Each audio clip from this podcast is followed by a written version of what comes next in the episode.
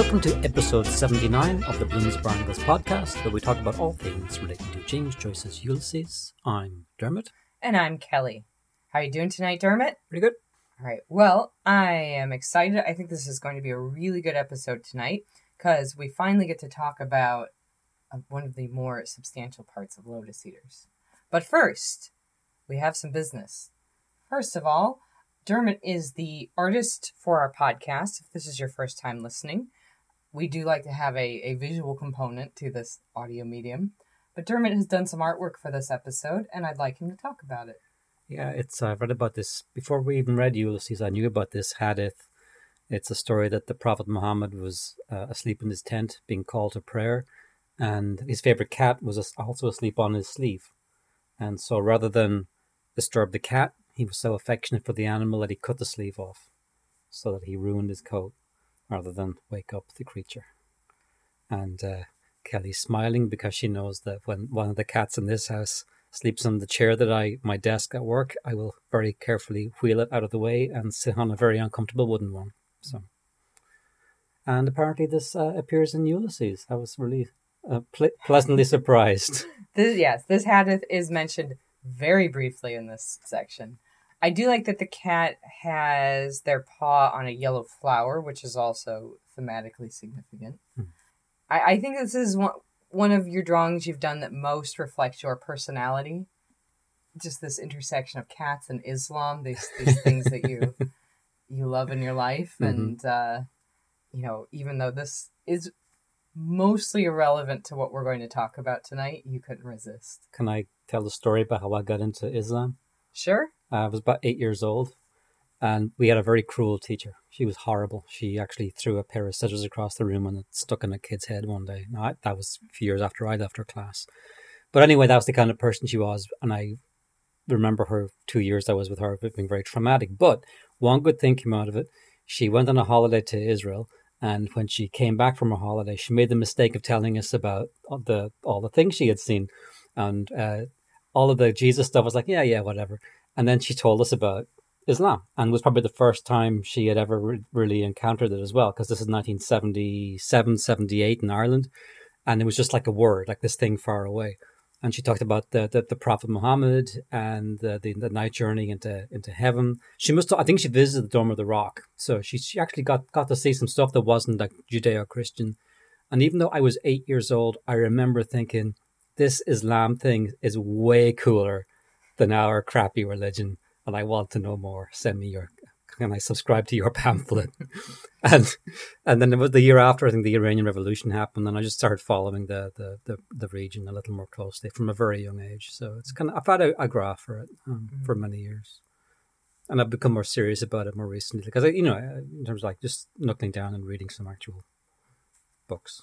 Are you, are you a practicing Muslim? I am not. I would never be. Too strict. It's too strict for me. I wouldn't be able to handle the 6 a.m. prayers. You know me.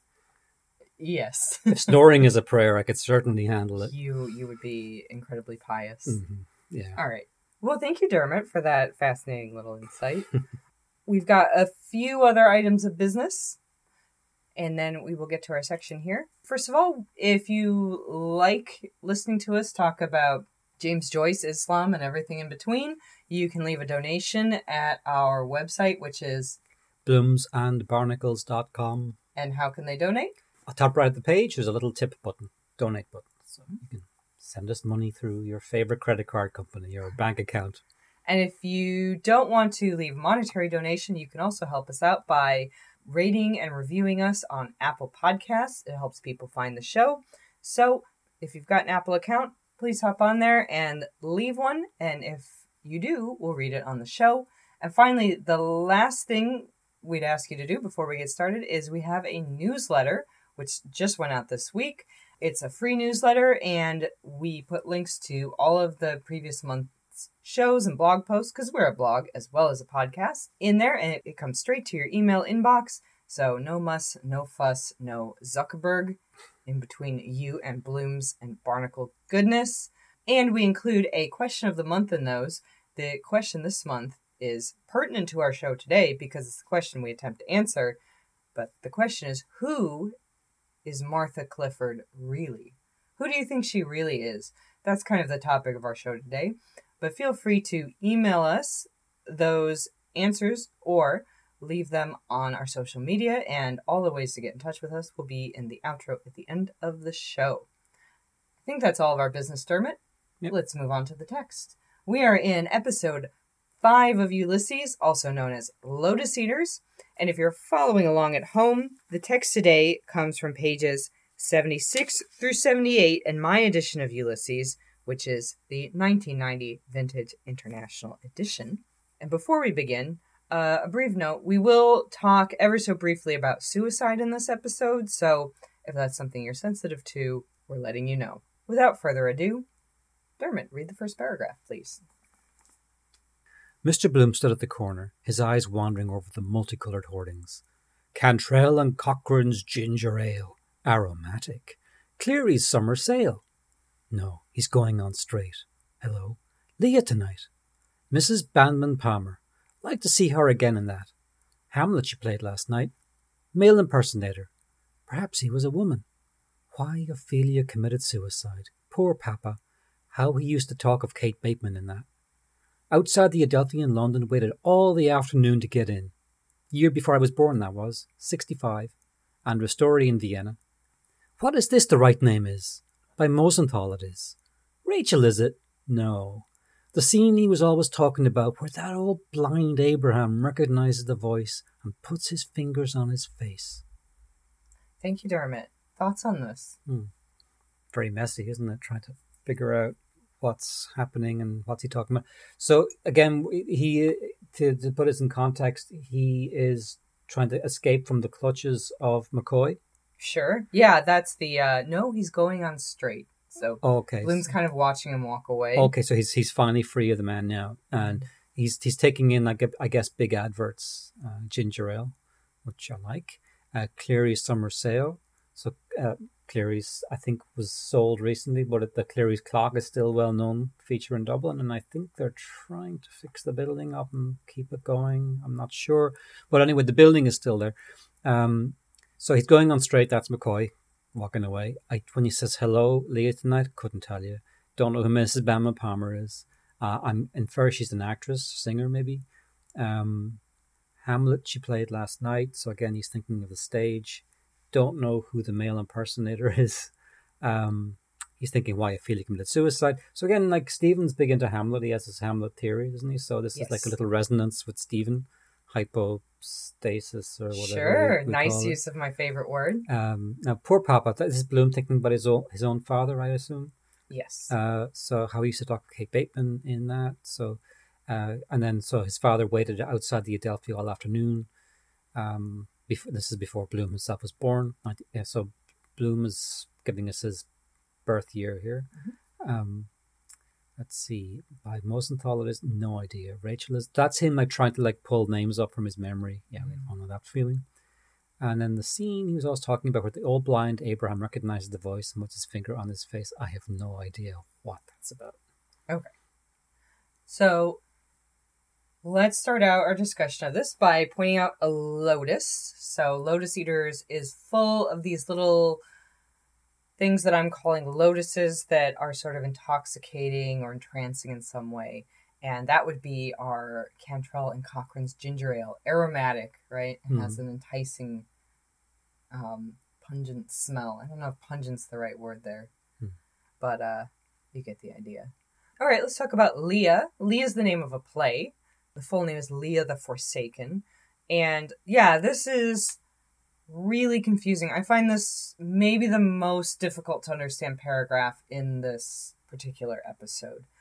And this takes us back to Bloom's missing hour. Do you remember do you remember mm-hmm. that from our previous episode? Right. That at the end of Calypso we leave Bloom in in the outhouse and at the opening of Lotus Eaters, we see him walking on the quays in Dublin city centre. So the idea is there is about an hour of time that's passed between them. What happened then? It's a conversation between Bloom and Molly, the details of which are sort of scattered throughout the novel. What he's saying here and what's revealed later as the book goes on, like if you're if all you have is this, this is not clear at all. Uh, so Bloom has told Molly that he won't be coming home until late that evening because We know Blazes Boylan is going to go there to meet Molly for more than just, well, it's a kind of business that they're meeting about.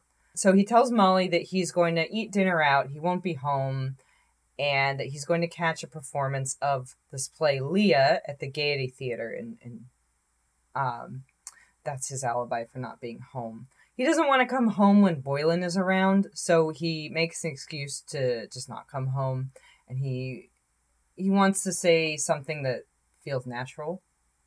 A lot of commentators will look at this strategy and, and see Bloom as a very passive man, someone who's kind of allowing Boylan to come in and uh, usurp his his home and his wife. Mm.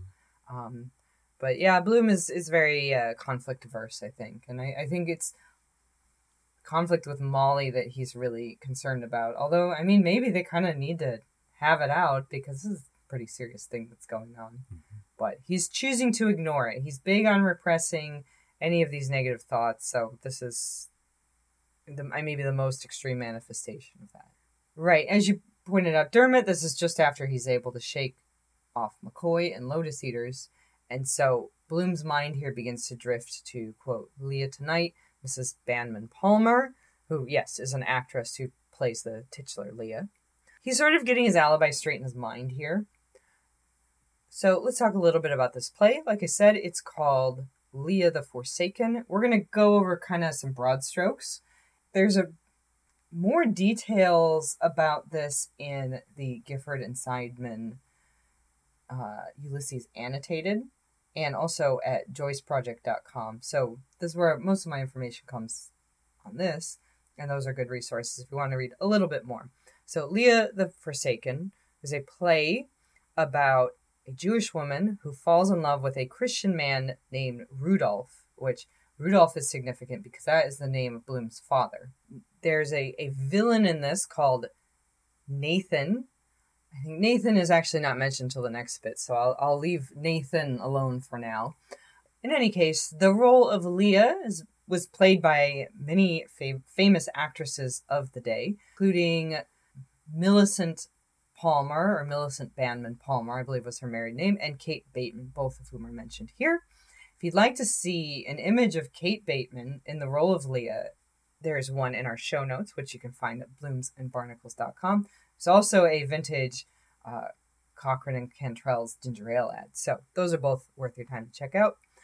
In any case, Mrs. Bandmann Palmer's performance of Leah was indeed advertised in the June 16, 1904 issue of the Freeman's Journal, and Mrs. Bandmann Palmer did indeed play Hamlet at the Gaiety Theater on June 15th, 1904.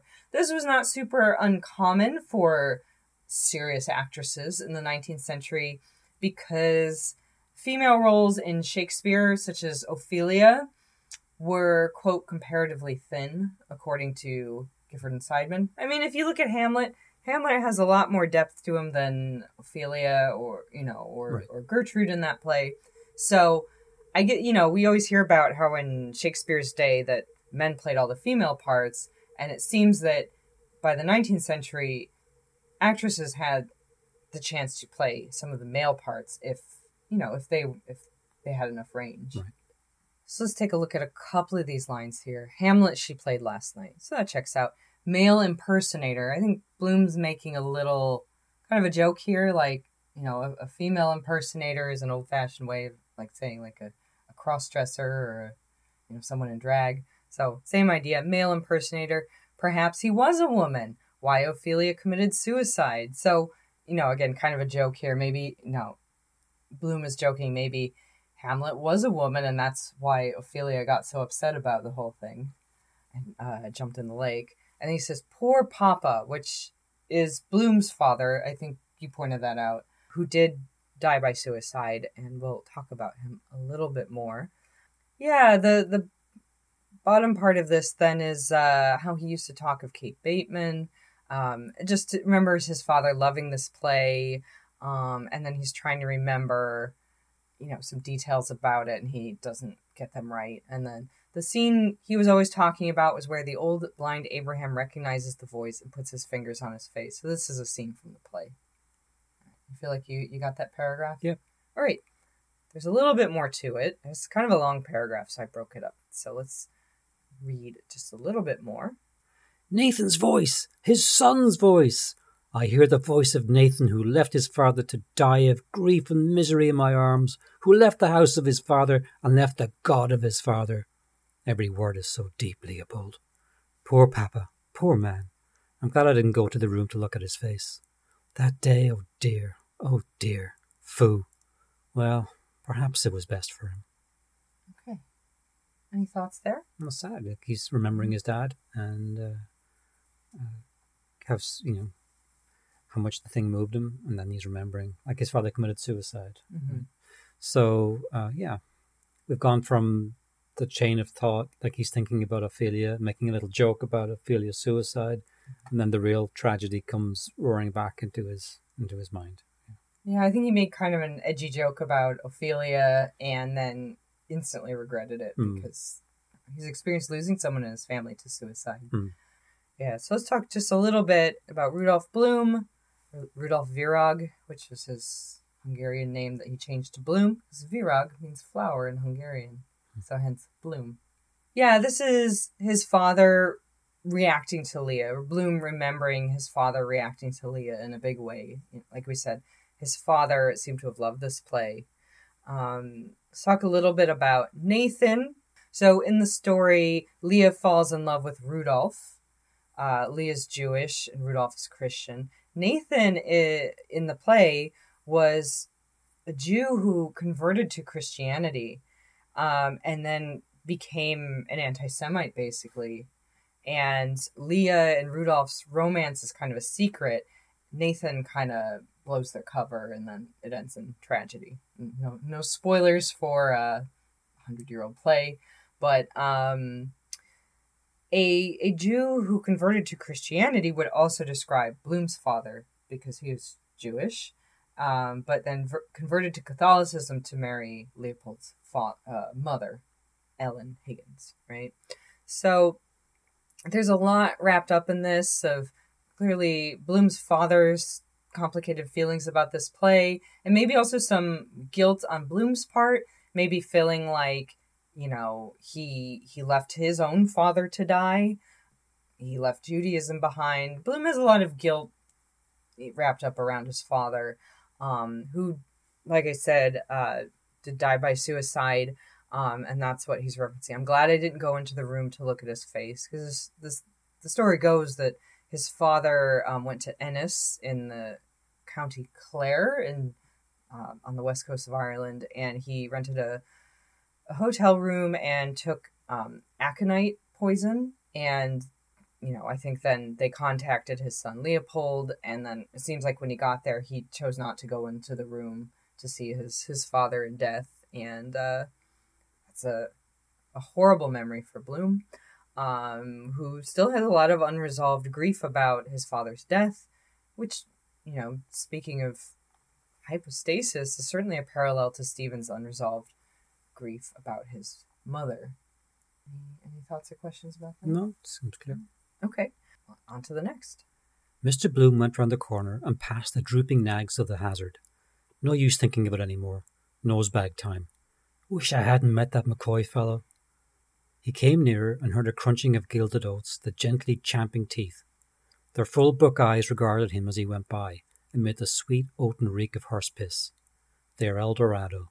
Poor Jugginses. Damn all they know or care about anything with their long noses stuck in nosebags. Too full for words.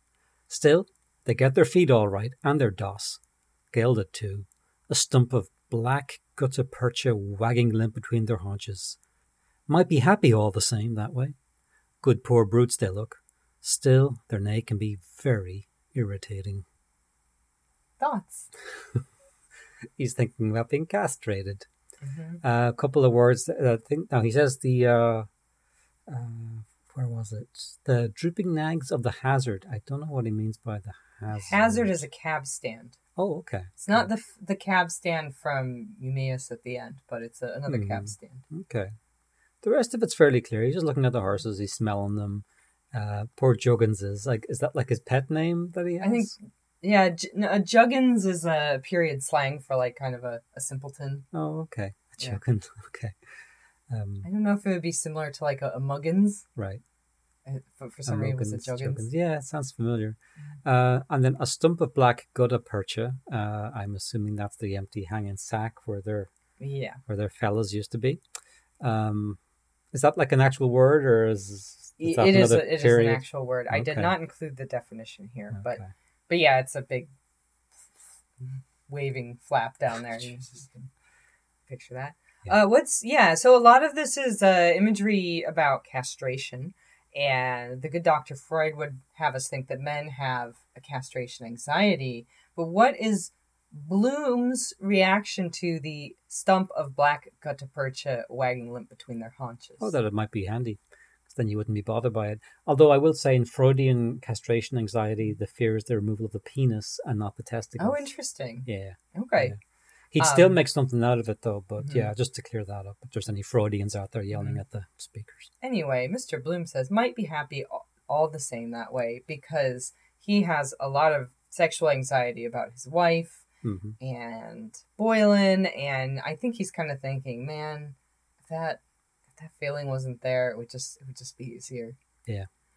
Yeah, I mean we've we've covered most of it. He uh, Bloom will always try to deflect from any really terrible thoughts. So he's thinking about his father's death. He tries to deflect it initially by saying, you know, maybe maybe it was for the best, but I don't think he really thinks that. And so he's like, oh, look at these horses. But the horses are listed in, in Joyce's schema as lotus eaters, right? Their their oats are their lotus, but they are sort of standing there, you know, blissfully, gently champing teeth. They're just kind of standing there crunching their oats. And so Bloom looks at their example and uses it as a way to kind of ease his mind and, and pull his, his mind away from those bad thoughts and just think, ah, you know, doesn't seem like it would be so bad to be a, a, a cab horse. Yeah, look at him there. Good poor brutes they look. Still, their neigh can be very irritating.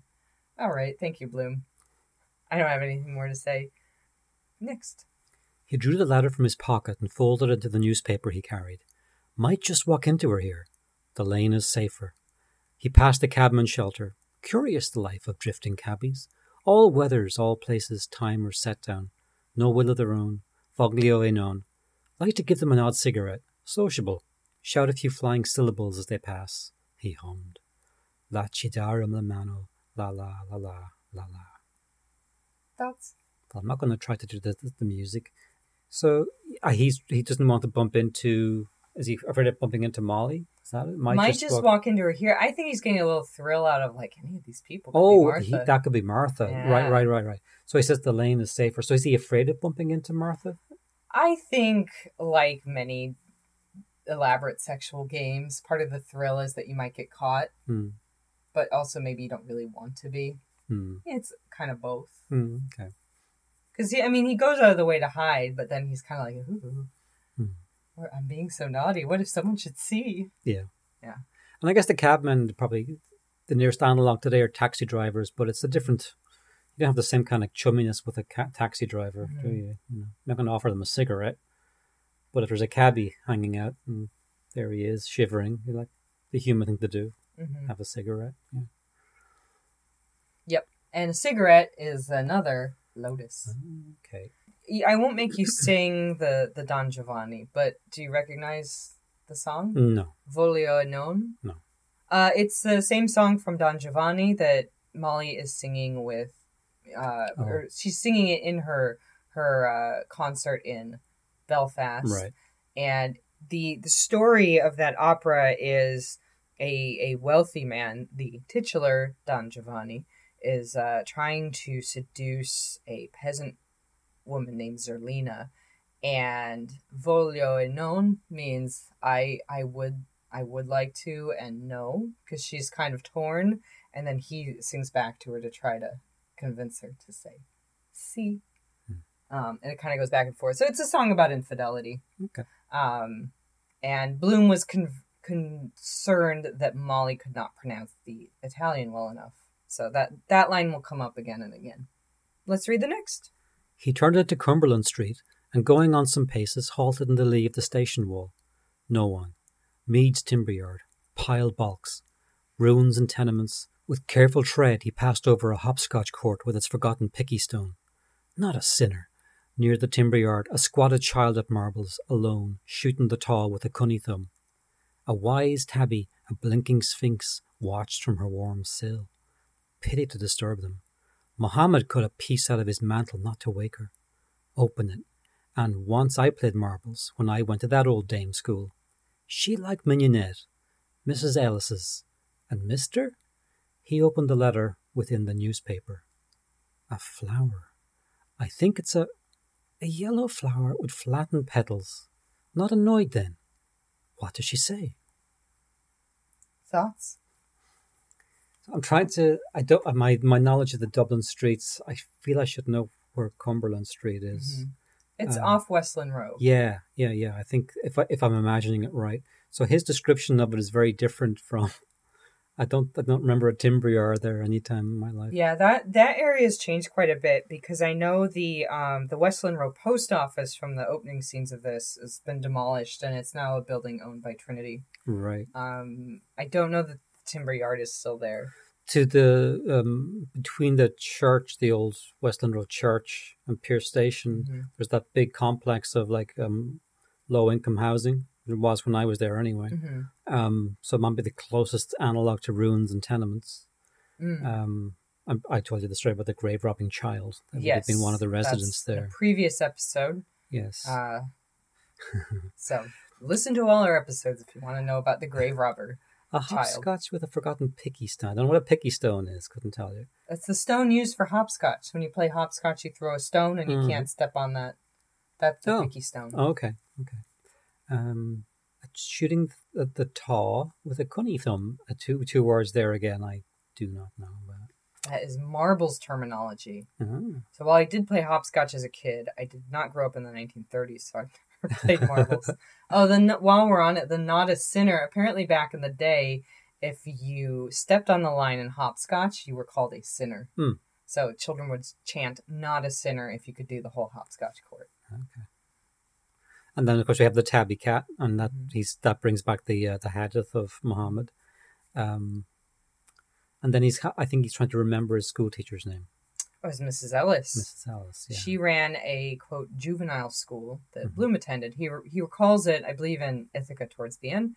A juvenile school would be like a, a kindergarten or a pre grammar school. Right. think it's ju- Is it junior infants? It's called in Ireland. Yeah, to be junior infants, senior infants, and then primary school. Junior infants was from ages four through six or seven, Okay. and then senior infants, or was that five and six? Senior infants might be seven, and then Okay. primary school after that. Okay. roughly, approximately. The term senior infants to me is it's really special. All right. Anything else? Uh, then he's opened the the love letter, and there's a flower in it, Mhm. and uh, so that, and then he's relieved because he was worried that he had offended her. If I remember from the last passage Yeah. we read. He also says, not annoyed then? What does she say? Mhm. Yeah. We will cover this in our next episode, like our next podcast episode. But Bloom was not so sure she would respond because of something that he said to Mhm. her. All right, so let's read that letter. That'll be the, the last thing we look at today, but our discussion of this will be pretty lengthy. So, uh, read the letter. Dear Henry, I got your last letter to me, and thank you very much for it. I'm sorry you did not like my last letter. Why did you enclose the stamps? I'm awfully angry with you. I do wish I could punish you for that. I called you naughty boy because I do not like that other world. Please tell me what is the real meaning of that word. Are you not happy in your home, you poor little naughty boy? I do wish I could do something for you. Please tell me what you think of poor me. I often think of the beautiful name you have. Dear Henry, when will we meet? I think of you so often you have no idea. I have never felt myself so much drawn to a man as you. I feel so bad about. Please write me a long letter and tell me more. Remember, if you do not, I will punish you. So now you know what I will do to you, you naughty boy, if you do not wrote. Oh, how I long to meet you. Henry dear, do not deny my requests before my patience are exhausted. Then I will tell you all. Goodbye now, naughty darling. I have such a bad headache today, and write by return to your longing Martha. P.S. Do tell me, what kind of perfume does your wife use? I want to know. Thoughts? So I, the, the perfume question suggests that she's actually interested in taking it physical because if she's going to be intimate with him, she doesn't want him going home to his wife smelling of another woman. Oh, interesting. I always thought she wanted to smell like his wife so that he'd be attracted to her. Mm-mm. Oh, okay. I've never thought of that. Mm. You're more cunning than me. I've, I've watched TV shows Oh. about infidelity. no, it's like something like it's the first giveaway. The husband comes home, goes into the shower. I mean, come on, you know, Mhm. total fucking tell. So, um, yeah, women have. I, I, think it's fairly well accepted. Women either they have a better sense of smell or they just notice it more, and men tend to not give a hoot about it for whatever reason.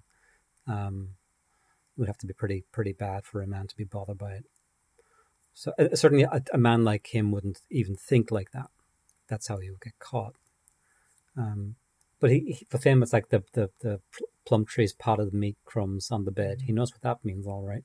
Yeah, and he's not good at hiding stuff either because he keeps all of Martha's letters in an unlocked drawer in his desk in their home. Like, Mm.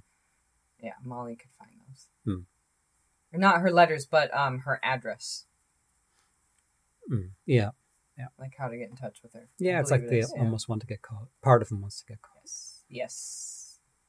Yes. Because I, I think that there might be some part of him deep down that does want to confront Molly or at least get revenge on her. hmm It's just not within his personality to, like, you know, burst into the room and say, Ha ha, you have been cuckolding me. I shall sing in Italian. Mhm. Yeah, it's just yeah. not it's just not his No, style. no, Like it's it's it's it's not it's not his personality. And we learn in Penelope too that she she thinks something's going on, like something's off. hmm Molly, I think, has good intuition. Right, and clearly, they, whatever letters have gone back and forth between these two, they're well on the path to a sadomasochistic relationship. And she knows he likes to be spanked, so um, that's she's clearly like Mhm. playing up to that. Her her use of English is fairly poor. Um, you know, if you do not wrote instead of you do not write. Um, so I guess you could speculate on that, like how educated she is, or maybe she's just been careless, or because it's such a basic mistake. It's not the kind of mistake you'd make. Mhm. You know, it's odd. Maybe is maybe it's a second language speaker. Who the hell knows? So probably all that done I know. I know you've written what I've I've. I've, you you've read what I've written about. Yeah. This so Yeah. Yeah. Uh, we'll we'll get to that in a second. We're gonna do two episodes in a row about Martha and her letter because there's just so much here, and I Mhm. don't want to record a three-hour Oh, okay. podcast. Um, I kind of did the same on the blog, so if you're dying to know some of it, go check out our blog. It's all there. And actually, some of this I'm going to refer you to the blog because there are visual clues that I don't feel like will translate well into a purely audio format. Hmm. But in this episode, before I say that, in our next episode, which will be episode 80, we're going to look a little more closely maybe at the contents of her letter. Um, but this time, we're going to look at who is Martha because all we know about her right now is that she's named Martha. We learn later she's Martha Clifford, so I mean, I might use that name as we talk about her, but it's it's one of the great mysteries of Ulysses. Who is Martha? If you have a theory, please send us an email or leave us your guess on social media because we'll read them out in the next episode. But I'm going to float a few theories based on readings that I've done, and I'll tell you at the end what I think. Basically, if you look up who is Martha Clifford in Ulysses, someone out there has speculated about literally every female character in Ulysses at some point. Right up front, I want to say I think there is absolutely no textual evidence for the following people Lydia and Mina from the Ormond Hotel, Nurse Callan from the, the maternity hospital, and Molly Bloom. Like, there are some people who really like the idea that it's like, you remember that Pina Colada song? Mm-hmm. I like pina coladas. Mm-hmm. Okay, I won't sing anymore. But that song, if you listen to the whole thing, it's a guy who's cheating and he's put out a, a personal ad, and then he finds someone who likes the same thing, and when they meet together, it's his wife. That happened to a couple in real life a few years ago. and they were they just oh god, and they just turned around and walked back out. And it's kind of it's kind of sweet in a No, way because that- the, the part the part that they were attracted to is still there. You know, it's Mhm. sad. It's sad. Yeah. So anyway, I don't think that Ulysses is like the Pina Colada song. Hmm. Um, although it's definitely going to be our outro music. Sorry, guys. For a few reasons, I'm not going to go too much into it, just because I don't. I don't think it really works. I mean, we we hear her thoughts on it, and like the the last episode of the book is her thinking about all sorts of things, and she doesn't think about carrying on an affair by letters with some mysterious stranger named Henry Flower. Um, also, she does think about how Bloom used to send her inappropriate letters, so I think we could infer that she would recognize his style. I think a lot of my my theorizing kind of centers around how Bloom met Martha in the first place.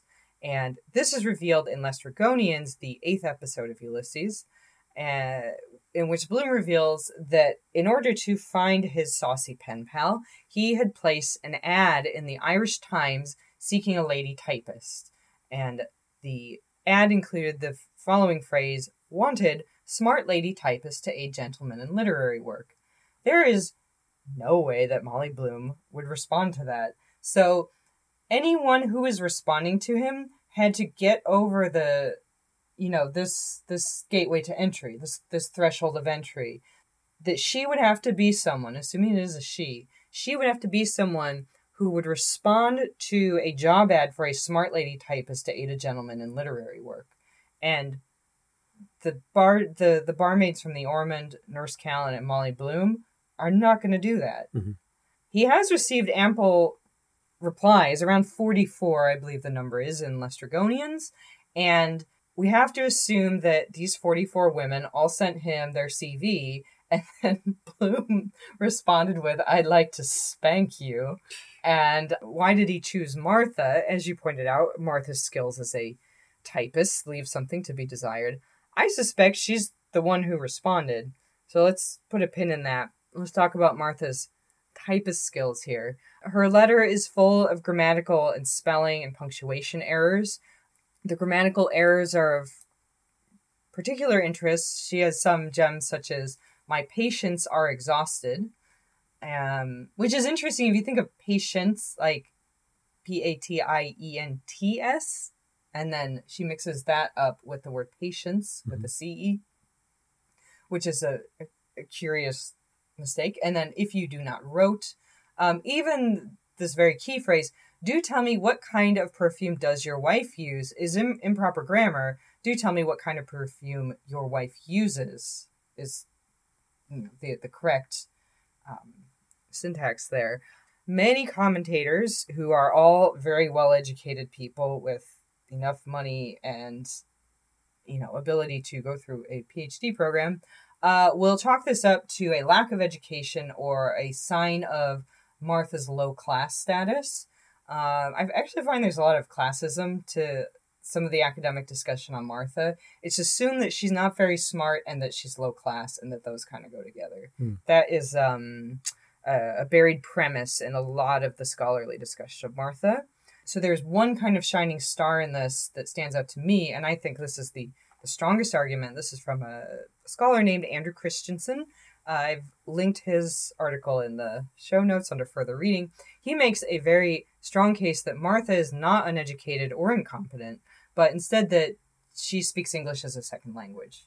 Uh, so I, I come at this like my profession is I am a, a teacher of English as a second language. So this uh, is right in line with my, you know, my professional abilities.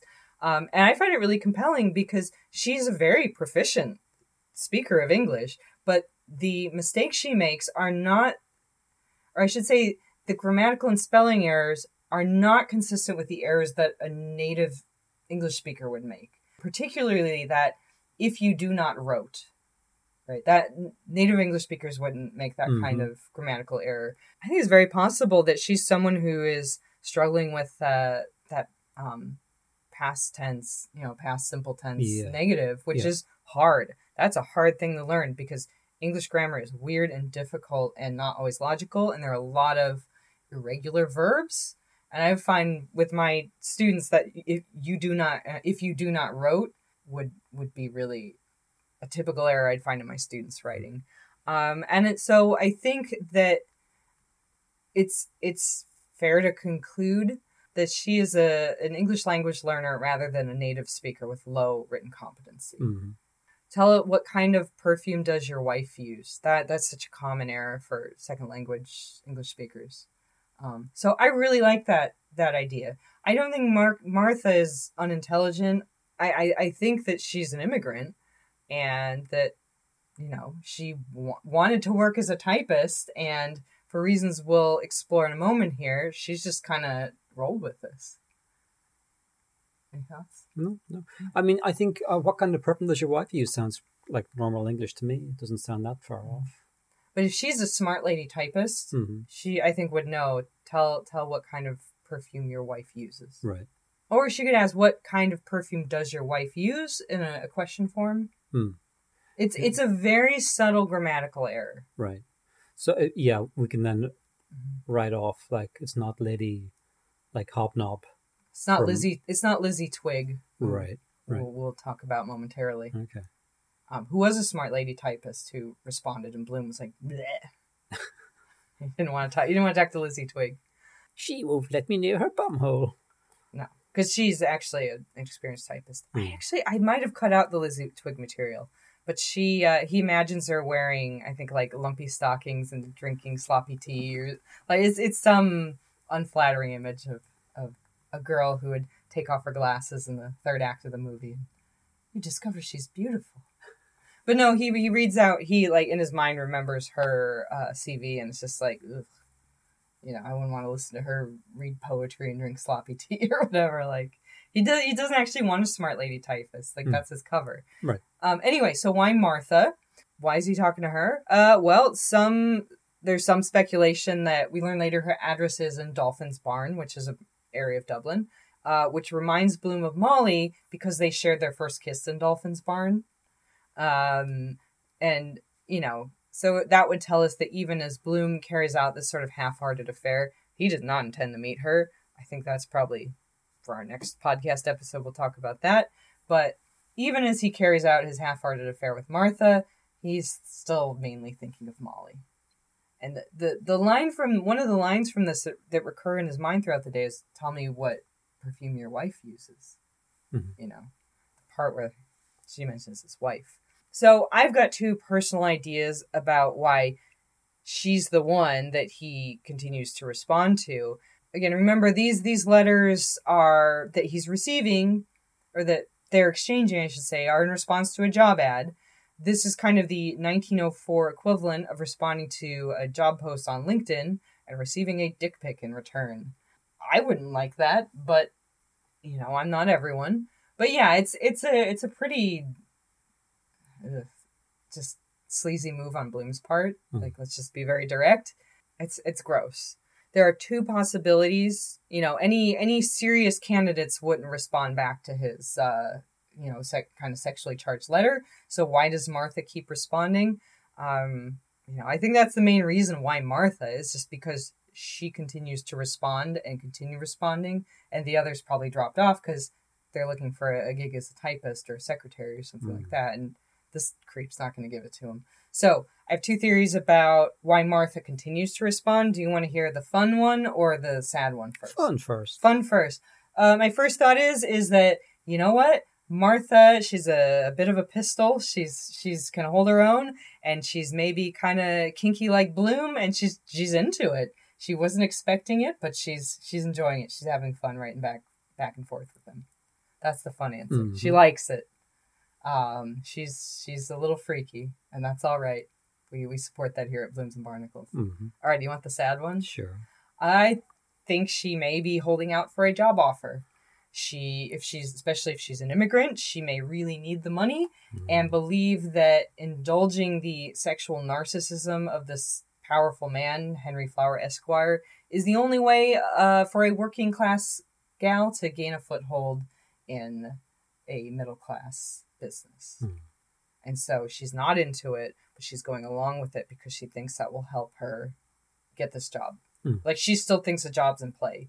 And so she's she's rolling with it, even though he's saying a bunch of creepy stuff to her. Right. And she she holds up her end of the act. Hmm. which is I find sad because it's gross and sleazy, and also like she's there's nothing for her to gain then. Like if she's not into it and she's just trying to get that typist job, and she's like, "This is the hoop I gotta jump through," you know, it's hard out here. Yeah. because there's no job at the end of it. Bloom gets his thrill, but she gets nothing. So there's no way to tell which is more likely. We know almost nothing about Martha. We don't even know if that's her real name, and even Bloom acknowledges this in a, a later episode. So that really opens the door for wild speculation, and that's what we're gonna do now. We're gonna set that depressing stuff aside um, about hierarchies and class dynamics and uh, sexual dynamics. We're not gonna look at that. We'll look at some of that next time. But let's speculate wildly about who Martha Clifford is. Again, I don't think she's the a barmaid from the Ormond Hotel. I don't think she's a head nurse of a maternity hospital, and I certainly don't think she's Molly Bloom. So, one, two, three. I've burst all your bubbles. So, all right. Don't worry, she bursts my bubbles all the time. That makes me sound mean. No. Oh. I just, I, you know, When they deserve to be burst, you burst them. That's all there is to it. he bursts my bubbles too, but he inflates many, many more. Mhm. All right. So our first speculation here takes us back to the court of King Henry II, Oh, the Plantagenets. the Plantagenets. Uh, Henry II had an affair with a woman named Rosamond Clifford, which corresponds to Martha Clifford, and King Henry corresponds with Henry Flower. So Henry and Miss Clifford. hmm You with me so far? Yep. Um, this is based on an article I read. You can find it in our show notes. So I'm not just pulling this out of my behind. it gets it gets weird from here on out. Um, Henry II's family name was, Plantagenets. which came from a term for a sprig of broom worn in the brim of a hat. So a little sprig in your your brim. hmm Uh, note that Bloom hides the card bearing Henry Flowers' name in the band of his own high quality hat. Uh, Henry's wife was, Eleanor of Aquitaine. who was, Katharine Hepburn in the movie with uh, she's Peter Catherine O'Toole. Hepburn. I will always see her as Katharine Hepburn. She's a tough lady. yes. Eleanor did not suffer fools lightly, and she really had no time for Henry's infidelities, dalliances, and other bullshit. So Henry took Rosamond and hid her in a labyrinth. So some of this is, is uh, maybe not like factual history. I think fake chronicles, maybe. yeah. Yeah. Eleanor, being the uh, the the br- brassy gal that she was, uh, she was very clever, and she eventually found Rosamond. And details from this point forward vary depending on who the storyteller is. But let me assure you, it did not end well for Rosamond. And in Circe, the fifteenth episode of Ulysses, Henry Flower appears in the guise of a serenading troubadour, and Eleanor, prior to her marriage of Henry, was a patroness of troubadours. So that's one little shred of evidence if you're into this. Hmm. That labyrinth idea, I think it is key to what I think ends up being the correct response to this. Um, because you have to go through a, a maze of uh, code. Hmm. All right. Next popular guess is Miss Dunn. Uh, she is the occupies a less lofty place in history or literature. She is Blazes Boylan's secretary, who makes a brief appearance in the episode Wandering Rocks. She is a smart lady typist after all, and that connection to Boylan is narratively satisfying. However, what I think disqualifies Miss Dunn, there are two things. Number one is that she actually is a smart lady typist. We see her um, being thoroughly skilled and competent at her work, so it seems very unlikely that she would make Martha's non-volitional errors. The, se- the second and much stronger reason it's definitely not Miss Dunn. Stuart Gilbert in his 1930 Ulysses study, uh, which is a the first reading guide for Ulysses, which Joyce had a heavy hand in writing, Gilbert says straight out that Miss Dunn is an intentional red herring to obscure Martha's identity. So it's it's not it's not her. I have nothing more to say. She's just a lot of people think it's her. Uh Gerty MacDowell is our next candidate. Do you know who Gerty MacDowell is? I don't. know. She is a young woman who Bloom masturbates to on Oh, of course. Yeah, yeah, yeah, yeah. yeah. Uh, there's almost like a Shakespearean element to these two, right? So that that kind of fits in with Ulysses. There's that undercurrent. Uh, Hamlet was really a woman, and Mhm. Ophelia was, you know, had lesbian panic, I guess. hmm So there, there's a Shakespearean element to these two carrying on a sexy epistolary affair with hidden identities, culminating in Bloom, straight out of Shakespeare, uh, masturbating to her exposed legs on Sandymount Strand, neither aware of their true connection. it's not. Like the least Shakespearean thing. the queen would not be amused. All right. Uh, like the affair with Martha, Gerty and Bloom's encounter takes place entirely at a distance and without touch. Right? Which I think there is an, an element of kinkiness to that that Mhm. titillates them. Even Bloom himself wonders about this possible coincidence. He remembers a fragment of Martha's letter as he speculates about Gerty during the Nausicaa episode. Then I will tell you all. Still, it was a kind of language between us. It couldn't be. No. Gerty, they called her. Might be false name, however, like my name and the address Dolphin's Barn and Blind. All right, so Bloom suspects that because his name is fake and his address is fake, that Martha's name is fake and her address is a blind as well. hmm So he's suspicious. I mean, Yep. you know, that that's classic projection, right? Hmm. Interestingly, in the episode Circe, Gerty is called out by a character called the Bawd. So could you read that exchange? The bawd. Leave the gentleman alone, you cheat. Writing the gentleman false letters. Street walking and soliciting. Better for your mother take the strap to you at the bedpost, hussy like you.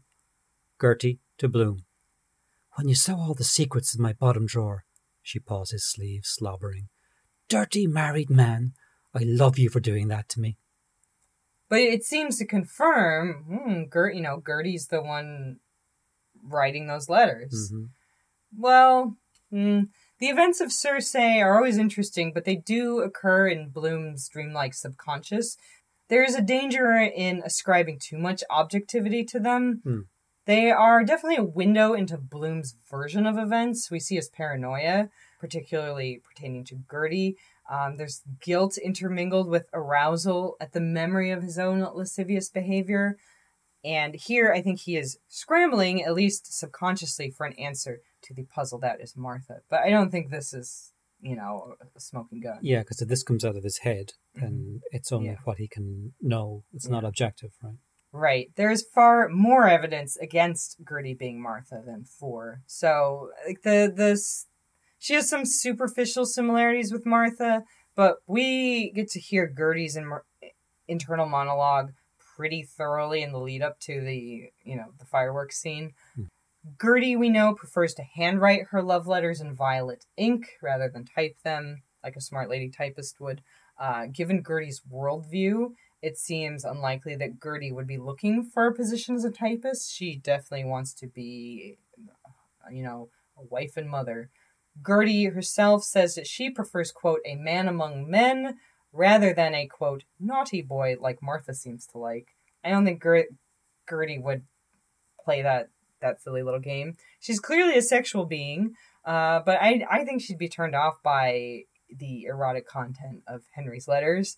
It's, it's just not her style. It's it's clear that Henry wrote something that crossed a boundary in the last letter. As you know, we mentioned, he concludes Martha's not annoyed with him since she responded. And given Gerty's sensibility, I, I just think she'd be really turned off by the crassness and the power dynamic in Henry's letters. She's very. ro- I, I know you haven't read the section, Dermot. She's very romantic. Mhm. A lot of her ideas about love and romance and you know marriage come from these sort of like treacly popular novels for girls and women about romance and love. Like Right, right. you know, she wants to find her one true love and you know get married and hmm uh, keep a nice little house. Punishing a naughty boy who's disobeyed her is not exactly fodder for one of her romantic fancies.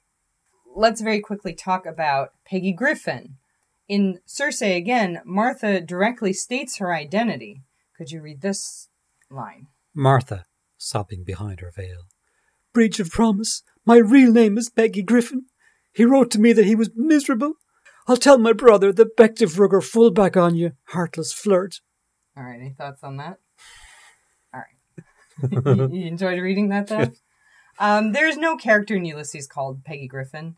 So let's turn to a folkloric source to fully understand this reference. There's a, an Irish folk tale about a jilted woman named Peggy Griffin, who, in some versions of it, performs a black mass to curse her former lover. However, she is cursed in turn and is formed is and is forced to walk the earth, and in some versions of the story, to spend eternity stealing potatoes to fill her belly. Peggy is an inhabitant of the other world, which Martha says that she dislikes. And I will note, I realize that when she says, I do not like the other world, that's probably a typo. We'll cover that in episode 80 of Bloom's Barnacles. You know, since it's likely Bloom doesn't plan to meet Martha uh, or fully reciprocate her feelings, she is on her way to being spurned by a quote lover. Bloom does have his potatoes stolen in Circe uh, as well, though it's done by Zoe, who is very unlikely to be Martha Clifford. You know, she's another one. It's not Zoe, guys. Peggy Griffin and her rugby playing brother are both figments of Bloom's subconscious. So while he has the potential to do some psychic damage to Bloom, uh, the Bective Rugger fullback is unlikely to cross Bloom's path in waking life.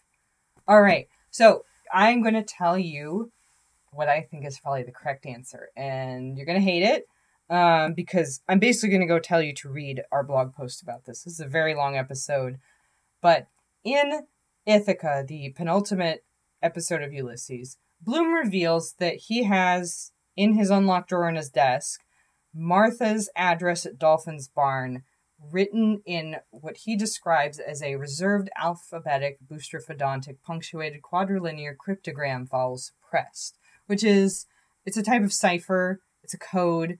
Um, when Bloom mentions Molly, uh, excuse me, Martha's letter in Laestrygonians, he also mentions a code. This is the code. It's revealed in Ithaca.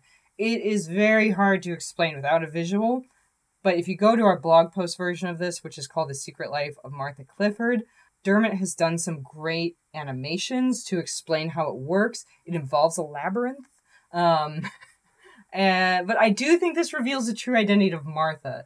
Uh, you know, you'll have to read the blog post or just look it up in Ithaca and try to crack the code yourself.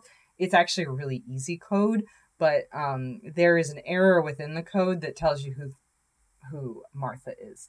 Um, and I'm going to be that coy about it. I promise this is not a bold uh, attempt to just get you to go look at my dumb blog. But if I just tell you, I think it'll be unsatisfying. It's way, it's you, you'll enjoy learning about the code and cracking the code more. Um, but because of this, there's one last theory that I'm going to um, debunk. And I, this is another popular one but this code, this uh, reserved alphabetic boustrophedontic punctuated quadrilinear cryptogram, vowels suppressed, has given the rise to the theory that Martha is actually some puckish agent of mischief just fucking with Mr. Bloom. Um, and the main prime candidate for that is one Ignatius Gallagher. Uh, Gallagher is a famous journalist and a main character in the Dubliners story A Little Cloud, though not in Ulysses. In Ulysses, we see him painting the town red with Richie Goulding and later being admired for his journalistic prowess by one Miles Crawford. So the theory goes is that Ignatius Gallagher is writing these letters to Bloom as a prank and keeps writing back dirtier letters, like kind of escalating it. And then he and his friends are off reading, oh, look what he wrote. He says he wants to be spanked. this idiot. I I do not think this is it. It's incredibly far fetched. It's fun to think about, but look, the the gateway to entry for all these people is that they would have had to look in the Irish Times and see a job ad for wanted smart lady typist um, to you know aid in gentlemen's literary work, and it is inconceivable to me that anyone would look at that and think this is a blind for some guy that we know who's trying to write sex letters to a woman, and we're going to write them instead, and then he'll think he's writing a lady, but he's really writing a writing to us, and then we're going to make fun of him. I just think, while you know Ignatius Gallagher, you know, might do that if he knew it was Bloom, mm-hmm. Unless he somehow has figured out Bloom's little ploy. Mm. It's just it's it's impossible to me that Yeah. this this work. So again, how would a person find the article with the animation? What was the title of that? The Secret Life of Martha Clifford, and you can Google that phrase and ours comes up, or you can go to bloomsandbarnacles.com and in the show notes for episode 79 entitled Martha, there's a link. Do you, do you remember doing the animation I do. I do. Yeah. And I like I I read articles that have a stationary explanation of it and until we made that animation, hmm I think it, it I found it difficult to understand in Hmm. its uh Right. you know, in the way it was in the the journalist or the academic journal. Right. Yeah. But we are not going to reveal that. If they want to reveal it, where can they go? Bloomsandbarnacles.com. That's all. Um do you have any, any closing thoughts, Dermot? No, no, no. It's all interesting. So I'm sorry if I've I've disappointed you by saying if you want to know, go read my blog, but you'll you'll see why if you actually do it. It's uh, I I'm normally happy to just tell you what to think, but not today. There's 78 other episodes where I tell you to think what to think, and this one is mostly me telling you what to think. So you'll have to forgive me. All right, until then, Bye-bye. bye. Was this letter I read. If you like pina coladas